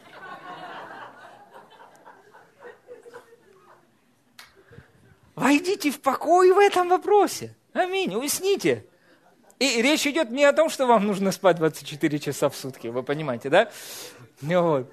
А то так вы можете спать, спать, спать и все проспать, да. Вопрос в том, что вы должны успокоиться внутри. Аминь. Речь идет о внутреннем покое. Аминь. О внутреннем мире. Аллилуйя, слава Богу. Сестры, скажите, я принимаю мужа от Господа. Я принимаю благодать от Господа. Братья, ладно, братья холостые, можете так сделать. Я принимаю благодать от Господа. Аминь. Принимайте Божью благодать. Аминь. Даже в этом вопросе есть обеспечение. Бог обеспечил вас необходимым э, человеком для вашей жизни. Аминь. Аллилуйя. Слава Богу. Бах. И вы видите благодать. Вау. Аминь ой, а что будет дальше, что со мной будет через пять лет? Все с вами будет хорошо через пять лет. Аминь. Если вы сегодня начнете принимать обилие Божьей благодати и дар праведности. Аминь. На сегодня. Благодать дается вам на сегодня. Слава Богу. Аминь. Сегодня я целостен, здоров и исцелен. Сегодня я чувствую себя лучше, чем вчера. Благодарение Богу. А завтра вот будет вообще превосходно, замечательно. Но сегодня я принимаю обилие благодати в этом вопросе. Аминь. Я принимаю Божью благодать во всех отношениях, и я расслабляюсь в своем сердце и позволяю благодати проявляться в моей жизни. Аминь. Оденьте эту льняную повязочку на свою голову. И речь не идет о том, что буквально нужно ее одевать. Знаете, на следующее собрание, собрание приходит в льняных повязках. Нет! Это образ. Это образ Нового Завета. Вы слышите меня? Это образ искупления от тяжелого труда. Аминь. Мы искуплены вместе с вами от проклятия закона и от тяжелого труда. Больше мы не будем есть хлеб в поте нашего лица. Аминь. Почему благодать за это заплатила? Смотрите, что говорит нам Слово Божье. Откройте, пожалуйста, вы что-то получаете? Бытие 3 глава, 19 стих. Бытие 3 глава, 19 стих. «Вы не прокляты. Удалите эту цитадель своего разума в жизни. Вы не прокляты. Вы благословлены». Аминь. Смотрите, Бытие 13, 19 написано, «В поте лица твоего будешь есть хлеб». «Доколе не возвратишься в землю, из которой ты взят, ибо прах ты и в прах возвратишься». Да, это, так, так сказать, обетование Адаму. Но у нас другое обетование. Аминь. Смотрите, что произошло после грехопадения. Адам должен был в поте лица своего есть хлеб. Угу. То есть хлеб или пища для него доставалась ему тяжело. Угу. Ты не сможешь выйти поиграть. Но смотрите, что говорит Писание нам о том, что сделал Иисус, что Писание говорит об искуплении. Откройтесь, пожалуйста, а, откройте, пожалуйста, Марка 15 глава, 22 стих. Марка 15 глава, 22 стих. Марка 15 глава, 22 стих.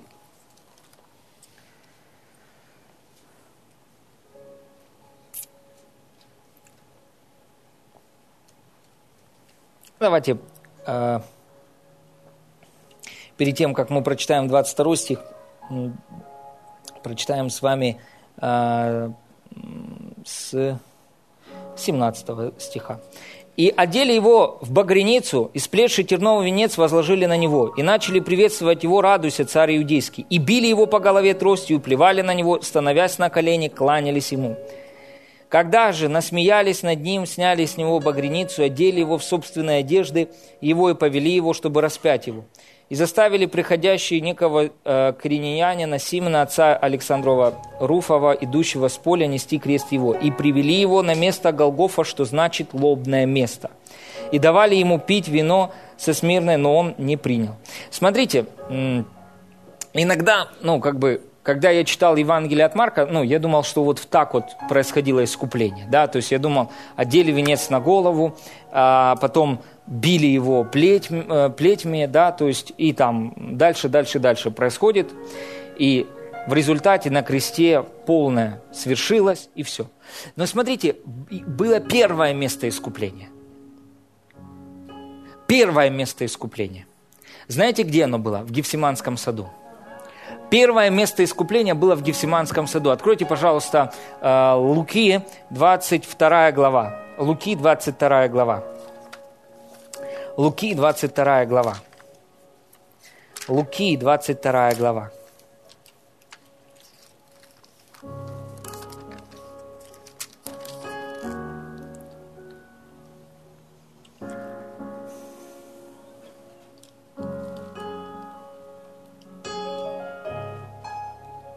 Слушайте, просто сдайтесь Божьей благодати. Вот я слышу для кого-то, сдайтесь Божьей благодати, не сражайтесь, подчинитесь ей.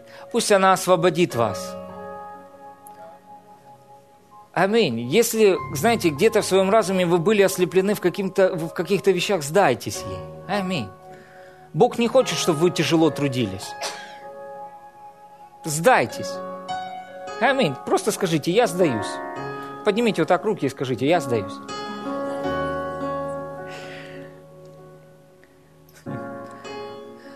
Смотрите, Писание говорит нам, 44 стих, 22-44. «И, находясь в Барении, прилежнее молился, и был под его, как капли крови, падающие на землю». И был, и, смотрите, он молился, и знаете, что он сделал? Он даже искупил место молитвы. Теперь место молитвы – это не место, где мы проливаем свой пот.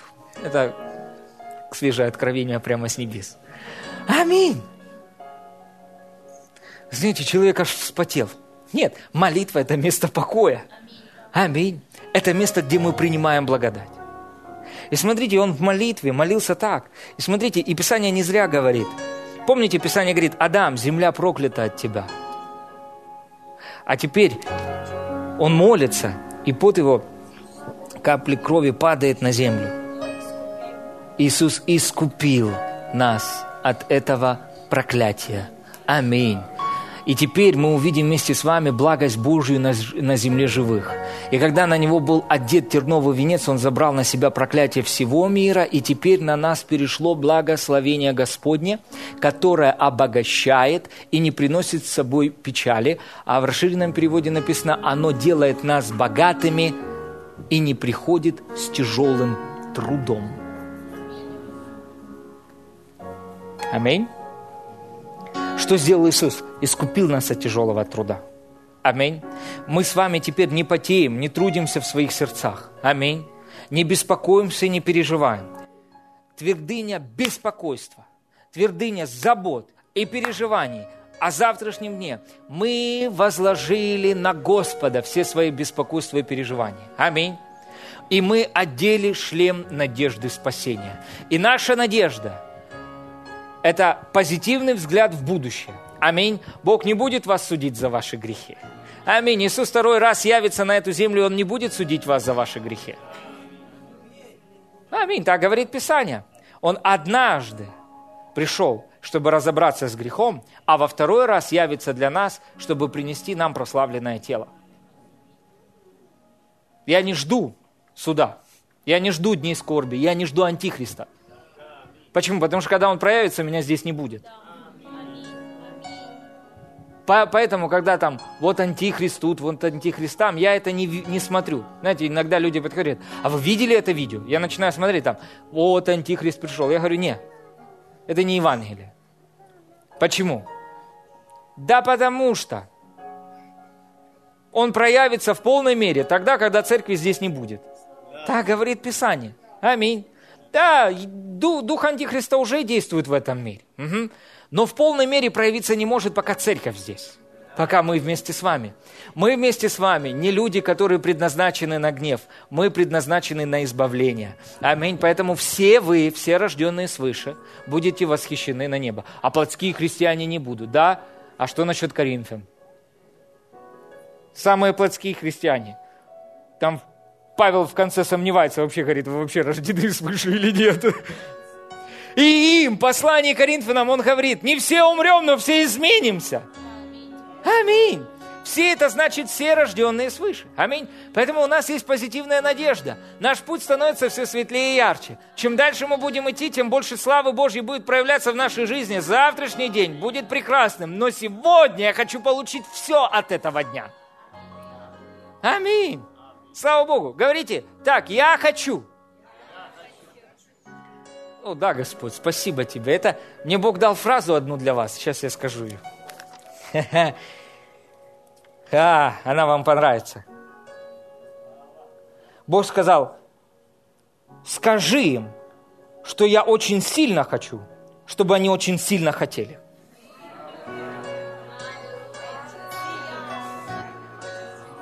Бог говорит о том, что это вчера я получил в молитве.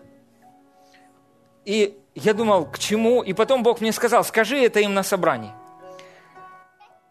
Я хочу, очень сильно хочу, чтобы они очень сильно хотели. Вы понимаете? О, ты должен быть скромным. А еще одна темница.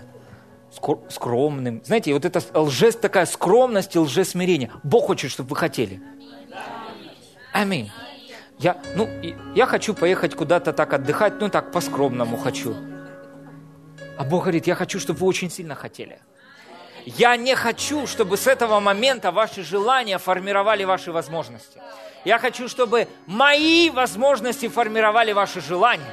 И когда я отвечу на ваши желания, Бог говорит, вот тогда вы сможете воздать мне славу, и весь мир увидит, что это я.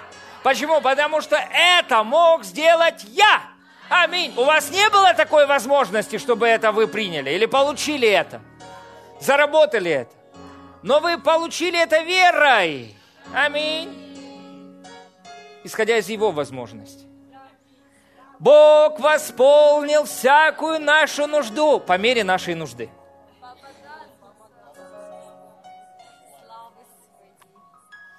По богатству своей славы. Насколько богат Бог? Хоу! Очень богат. Он безмерно богат. У вас есть папа, который безмерно богат. Аминь. Аллилуйя, слава Богу. Если есть дети олигархов, то это вы. Самого большого олигарха. Аминь. Аллилуйя, слава Богу. Вы ребенок богатого Бога. Аминь.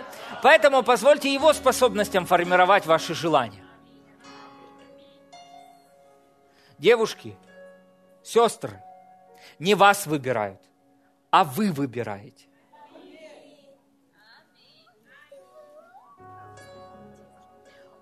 Парни, не вас выбирают, а вы выбираете. Ну, хоть кто-то бы меня взял. Нет. Знаете, я э, э, с одним человеком э, там, разговаривал, э, сестрой одной, и она устроилась на работу. Я говорю, сколько тебе платят? И я не знаю. Я говорю, как это ты устраиваешься на работу и не спрашиваешь, сколько тебе за это заплатят?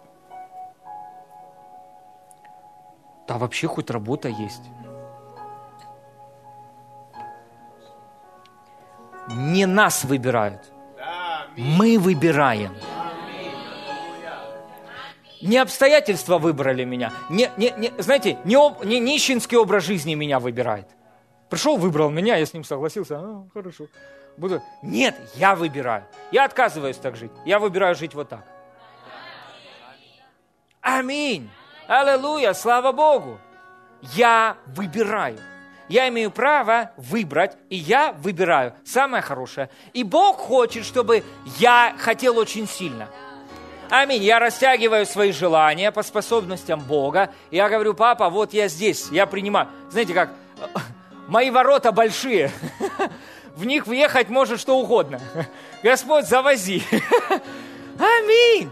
Слава Богу, не ограничивайте Бога, Бог большой. Не спровергните эти, знаете, мысли ограничений.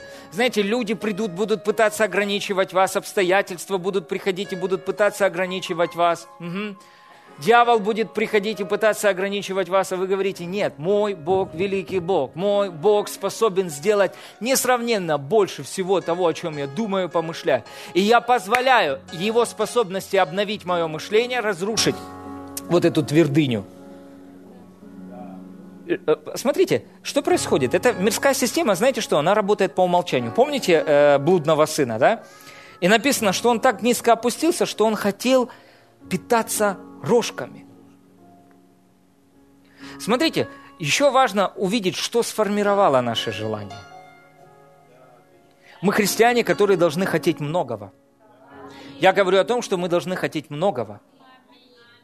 Аминь. Я хочу, я хотящий.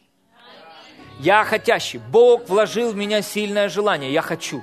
Я хочу увидеть великую Божью славу в своей жизни. Я хочу увидеть проявление великого Божьего обеспечения в моей жизни. Я хочу. Аминь. И вы не можете мне этого запретить. Аллилуйя, слава Богу, потому что я этого хочу. Вы не можете запретить мне мечтать. Аминь. И я вам не запрещаю мечтать. Благодарение Богу. Я этого хочу. И это желание, которое вложено в меня Богом. Аминь. У меня, у меня великий папа, у меня большой папочка. И он любит меня. И он за меня. Он на моей стороне. Слава Богу, у меня есть легионы ангелов. Аллилуйя. И как только я начинаю провозглашать Божье Слово, небеса приходят в движение, потому что Сын Божий на земле что-то сказал. Это был я. Аминь. Аллилуйя. Слава Богу. Угу. И смотрите, что сделала мирская система. Она сузила спектр его желаний он начал желать питаться крохами. Представьте, он хочет есть еду. Свиней. Вот на какой уровень опускает эта мирская система. Но смотрите, что, что делает Бог. Бог есть Бог воздаяния. Бог есть Бог компенсации. Аминь. Знаете, он приходит в себя, к нему приходит пробуждение в его разум. Он, и он вспоминает, так у меня, говорит, слуги у отца едят лучше, живут лучше, чем я тут, как свинья живу. Что он делает? Он выходит из этой среды. Аминь. Идет в дом отца. И что? И там находит изобилие всего. Аминь. И папочка встречает его с распростертыми руками, всего такого грязного и вонючего, обнимает его, целует его, одевает его в лучшие одежды. Аллилуйя, слава Богу. И просто сын радуется, отец радуется, и все ликуют. Аминь. Не позвольте этой мирской системе ограничениям сформировать ваши желания. Угу. Знаете вот эта фраза «нам так не жить». Я помню, знаете, с детства мне так говорили. Знаете, как э, э, я приходил и говорю, я увидел там такую машину. Ну да, да, да, нам так не жить. Какой классный дом. Нам так не жить. И проблема, знаете, не в наших родственниках, не в родителях. Они пытались дать нам то лучшее, что они могли. Вы понимаете? Но мы вместе с вами имеем нашего Небесного Отца. И мы имеем Бога, который без всяких ограничений. Не ограничивайте Бога в своем разуме.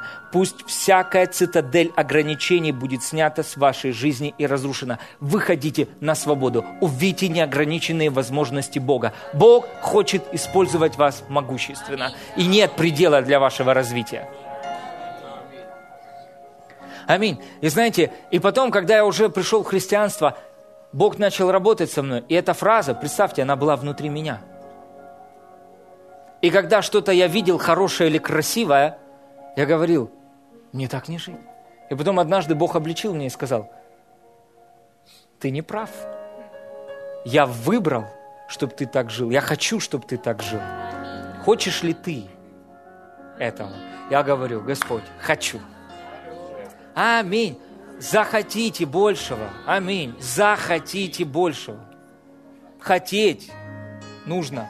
В Царстве Божьем нужно хотеть. И хотеть большего. Кто хочет большего в своей жизни? Аминь.